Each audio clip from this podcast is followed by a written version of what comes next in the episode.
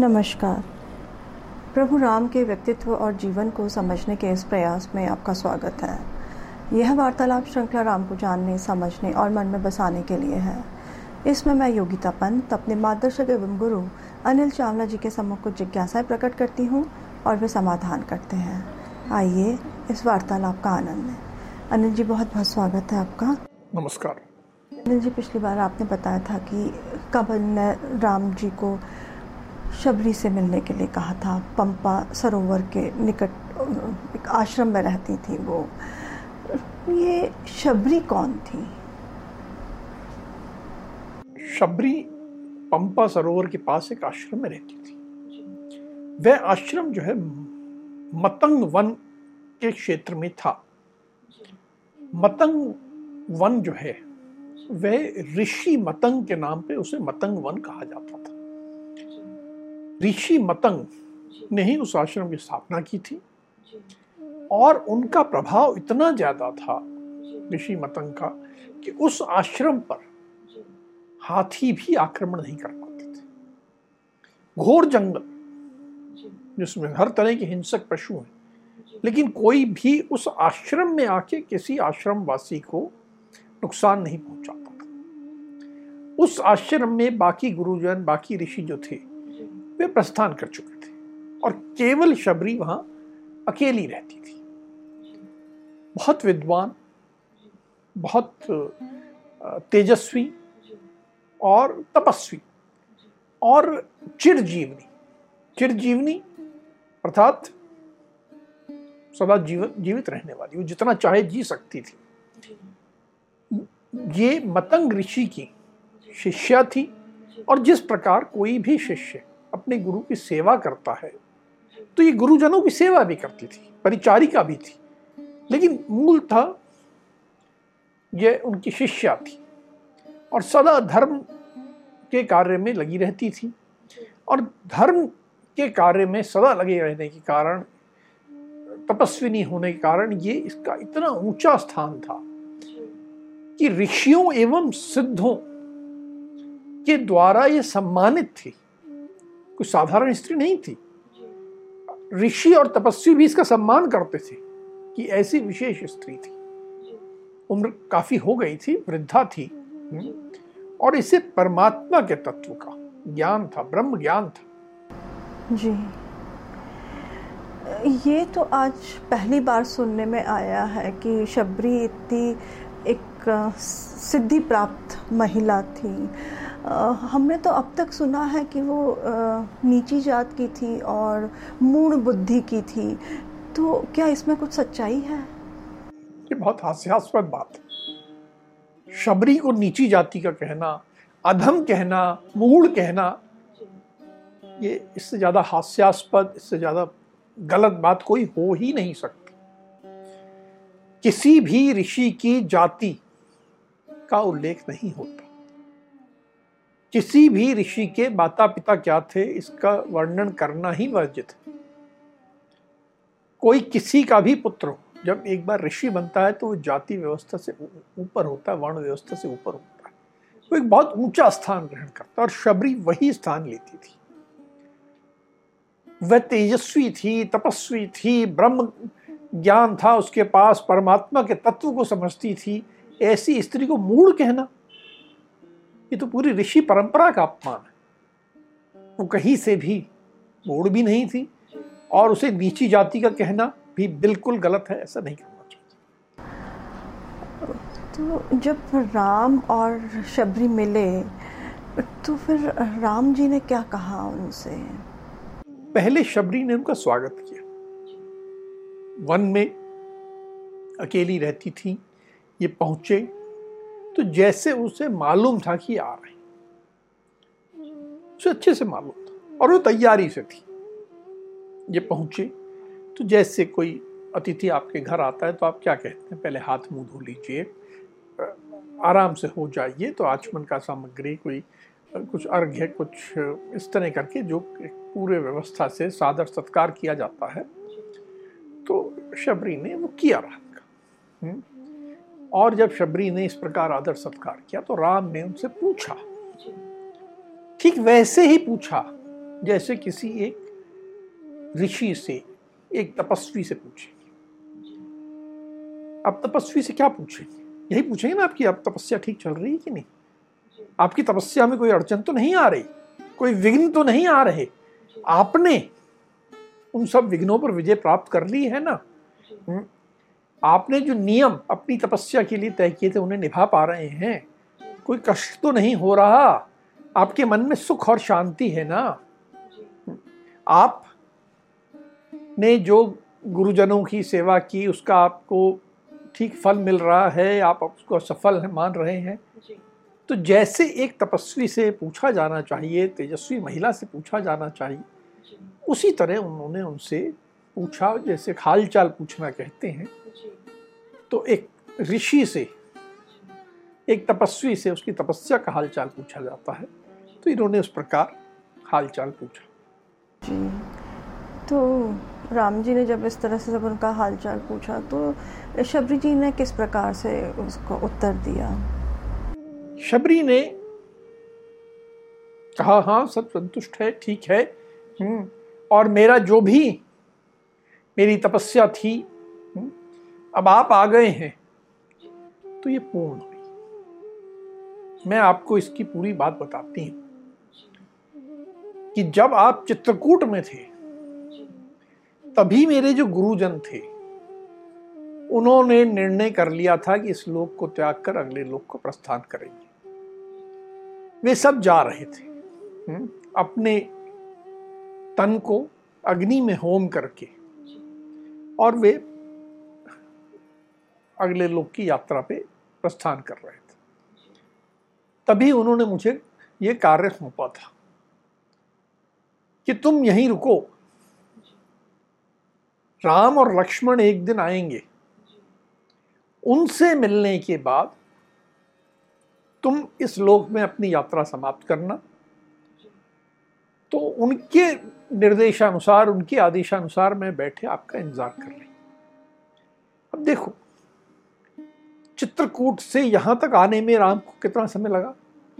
लगभग तेरह वर्ष।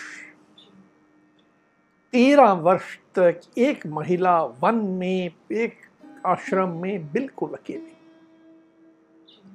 रह रही है। ये क्या साधारण महिला के बस की बात है? क्या रह सकती है कोई? ये शबरी की महानता थी। कुछ लोग कहते हैं कि वो राम की, की प्रति भक्ति थी। नहीं ये तो अपने गुरु की आज्ञा का पालन करते हुए कर रही थी। एक शिष्या का कर्तव्य है कि गुरु की आज्ञा का पालन करे। तो उस धर्म पारायणता का वो इस प्रकार पालन कर रही थी कि मुझे आदेश दिया गया है कि आज से तेरह वर्ष बाद राम और लक्ष्मण इस दिन आएँगे। तुम उनका स्वागत करना। उनका सत्कार करना और उसके बाद उनका दर्शन करके तुम फिर आगे यात्रा पे जैसे हम गए हैं वैसे निकल सकती हो। तब तक तुम्हें यहीं रुकना है। तो मैं उसके आज्ञा का पालन करते हुए रुकी हूँ। आज आप आ गए तो मेरा प्रतीक्षा समाप्त हुई है। और अब मैं जा पाऊँगी। आपके सत्कार के लिए मैंने आसपास जो भी खाद्य सामग्री पंपा सरोवर के आसपास से मेरे को उपलब्ध हो सकती थी। वन में जैसा मैंने आपके लिए किया है कृपया इसे ग्रहण करें। आपका स्वागत करते हुए आते हुए तो कुछ उन्होंने जल आचपन के लिए कुछ सामग्री दिया था। अब उन्होंने जो भोजन के लिए कि आपका शुदा शांति हो जाए इसके लिए अर्पण किया। और ये सारी बात भी बताई। जी। तो ये जो अल्पहार अल्पहार या भोजन। भोजन हाँ अर्पित किया शबरी ने तो आ, उन्होंने जूठे बेर भी राम जी को खिलाए क्योंकि हम अब तक तो यही सुनते हुए आते आ रहे हैं कि शबरी ने राम को अपने जूठे बेर खिलाए वो चक्के दे रही थी कि मीठे हैं कि नहीं। मुझे नहीं मालूम कि ये कथा कहाँ से आई है। वाल्मीकि रामायण में ऐसा कोई उल्लेख नहीं है कि उसने बेर खिलाए या जूठे बेर खिलाए। ऐसी बात वाल्मीकि रामायण में तो नहीं है। बाद में जो हमारे यहाँ भक्ति परंपरा आई और उसको एक कह सकते हैं ड्रामेटाइज करने के लिए उसमें कुछ अलग पुट देने के लिए ये सब जोड़ा गया होगा। और ऐसा वाल्मीकि रामायण में बिल्कुल नहीं है कि बेर खिलाए या जूठे बेर खिलाए ऐसा नहीं।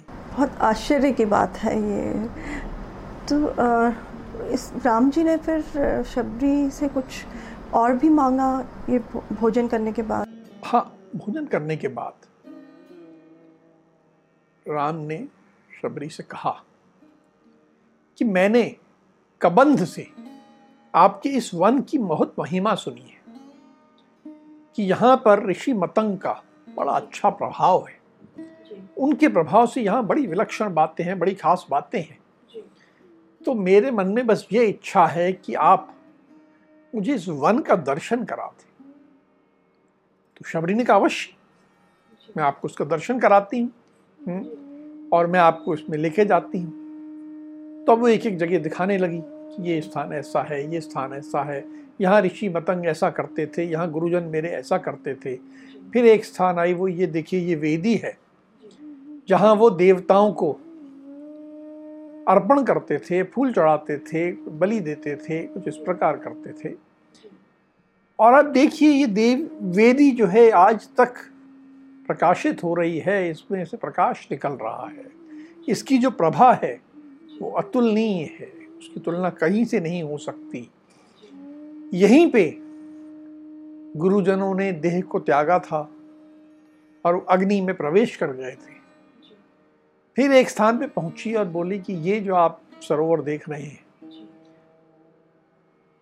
गुरुवर को मन में ये इच्छा हुई कि मुझे सप्त सागरों के जल से स्नान करना है। तो उन्होंने अपने तपस्या के प्रभाव से यहीं पर सातों सरोवर के जल का आह्वान किया। और सातों सरोवर का जल यहाँ आ गया और ये सप्त सागर तीर्थ कहलाता है।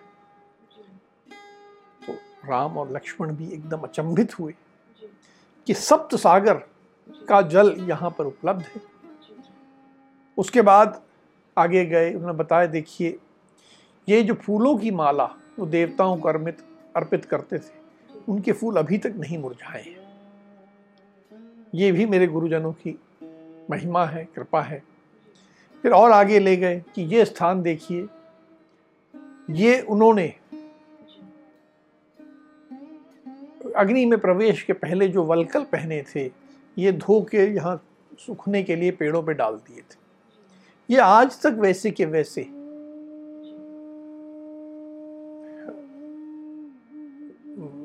गीले हैं, सूखे नहीं हैं। तो पूरे वन का इस तरह अलग अलग स्थान पे दर्शन कराया। राम और लक्ष्मण अभिभूत हो गए, प्रसन्न हो गए कि देखो, ये ऋषियों की कैसी महिमा मुझे यहाँ देखने को मिल रही है। जी। अब जो पंपा सरोवर के निकट जो वन था, वो पूरा शबरी ने दिखाया। फिर शबरी ने राम जी से कुछ कहा। हाँ। अब शबरी ने कहा कि मैंने आपका आदर सत्कार कर दिया। आपकी मैं जो सेवा कर सकती थी, वो कर दी।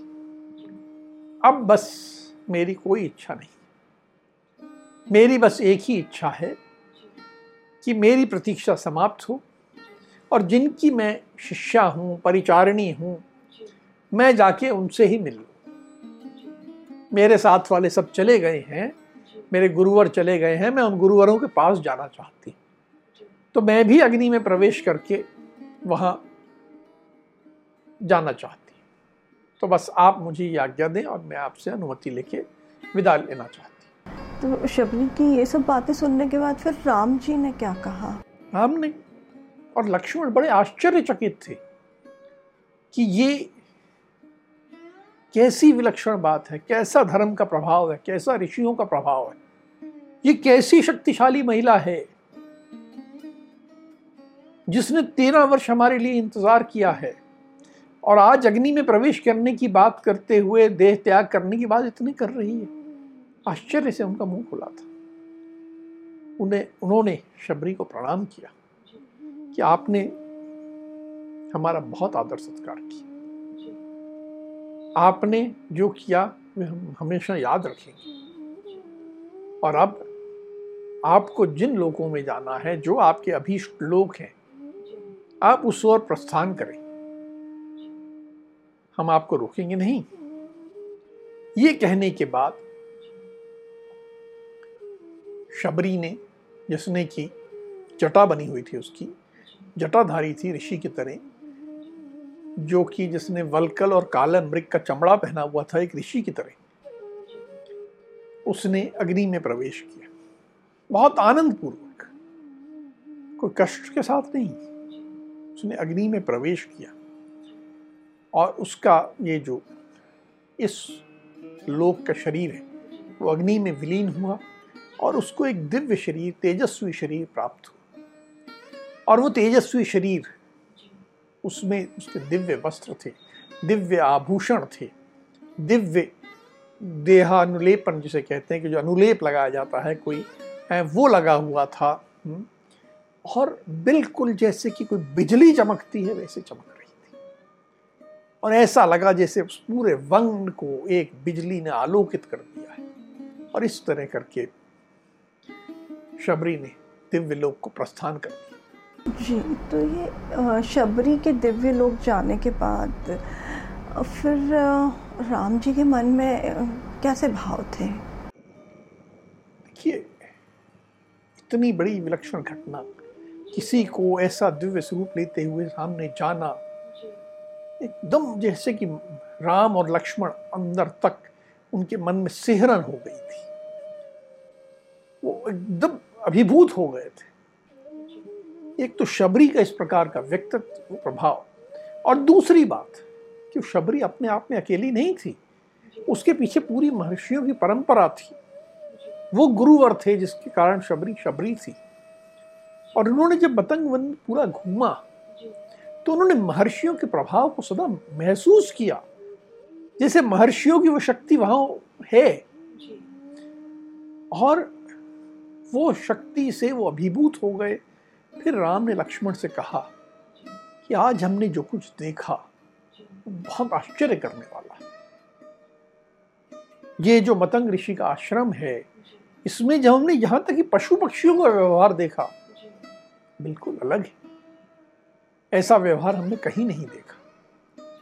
सब कुछ अलग है, ऋषियों का हम इतने शक्ति को हम कहीं ना कहीं अपने अंदर अनुभव कर रहे हैं। आज हमने उस सप्त सागर तीर्थ में सातों सागर के जल से हमने स्नान किया। वहाँ हमने पितरों को तर्पण किया। ये बहुत अभिभूत करने वाला था। ये हमें लिए बहुत विशेष था। और राम लक्ष्मण से कहते हैं कि मुझे ऐसा प्रतीत होता है कि अब आज के दिन शबरी के दर्शन करके सप्त सागर तीर्थ में स्नान करके मतंग वन में भ्रमण करके हमारा सारा जो अभी तक का अशुभ था वो सब समाप्त हो गया और अब हमारे जीवन में शुभ काल प्रारंभ हो गया है। अब जो हमारे जीवन में काल रात्रि जो चल रही थी रात्र एक अंधकार चल रहा था वो धीरे धीरे समाप्त होगा और धीरे धीरे पौ फट गई है सूर्योदय होगा और आगे हम बढ़ते जाएँगे, जिसमें कि हमें प्रसन्नता मिलेगी। उन्होंने कहा, देखो, ये सामने पंपा सरोवर दिख रहा है। उसके दूसरे तट पर ऋष्यमुख पर्वत है, जहाँ सुग्रीव रहते हैं। आओ, हम बड़े उत्साह के साथ शीघ्रातिशीघ्र चलें और सुग्रीव से मिलें, क्योंकि कमन ने जो कहा था, सब सही है। और अब ये शुभ फल मुझे महसूस हो रहा है तो अभी हमें इसमें कोई देर नहीं करनी चाहिए। लक्ष्मण ने भी कहा हाँ हमें देर नहीं करनी चाहिए। चलिए। अनिल जी आपने जो आज शबरी जी के बारे में बताया वो हमने अब तक जो भी सुना है उसके ठीक विपरीत बताया। तो मेरे मन में एक प्रश्न उठ रहा है कि इस शबरी जी का इतना निम्न स्तरीय चित्रण क्यों? तुम्हारा प्रश्न बहुत सही है। और ये प्रश्न केवल शबरी के संबंध में नहीं है। रामायण के जितने स्त्री पात्र हैं प्रत्येक के संबंध में। पिछले एक हज़ार वर्षों से हमारे भारत देश में स्त्री का स्थान लगातार नीचे गया है। और इसलिए पिछले एक हज़ार वर्षों में रामायण के जो भी संस्करण आए जिस भी रूप में लिखा गया उसका चित्रण किया गया स्त्री के स्थान को नीचे दिखाया गया। शबरी जैसी महान ऋषि तपस्विनी को एक नीच जाति की मूल स्त्री बता दिया गया। बहुत दुर्भाग्यपूर्ण। और इससे हमारा हिंदू धर्म कमज़ोर हुआ है। हमें समझना होगा कि हिंदू धर्म में स्त्री का स्थान बहुत उच्च था और उन विलक्षण। बहुत उच्च स्थान प्राप्त स्त्रियों में से एक शबरी थी। और जब हम उसको उस रूप में समझेंगे तो आज की स्त्रियों को भी प्रेरणा मिलेगी। और साथ ही पुरुषों को, जो हिंदू धर्म की में विश्वास रखते हैं, उन्हें समझ में आएगा कि हमारे यहाँ हिंदू धर्म में स्त्री के प्रति कैसा सम्मान का भाव है। और स्त्री के लिए कोई सीमाएँ नहीं है। कि वो ये नहीं कर सकती है, ये नहीं कर सकती। वे सब कुछ कर सकती है। और हर प्रकार से सक्षम है, हर प्रकार की सिद्धि प्राप्त कर सकती है और हर प्रकार के कार्य कर सकती है। जी, ये बहुत अच्छी बात बताई अनिल जी।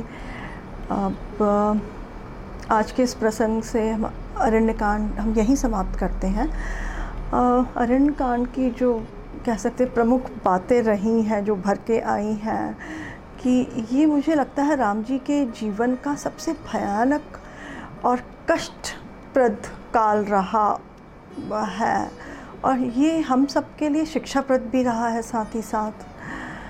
तो आशा करते हैं कि हमारे दर्शकगण भी इससे कुछ सीखेंगे। अगले प्रकरण में अब हम किशकिंदा कांड शुरू करेंगे। अब हम आज की चर्चा को यहीं विराम देते हैं। अगली कड़ी में राम के जीवन से जुड़े कुछ अनछुए पहलुओं के साथ हम दोनों फिर उपस्थित होंगे। राम राम। राम राम।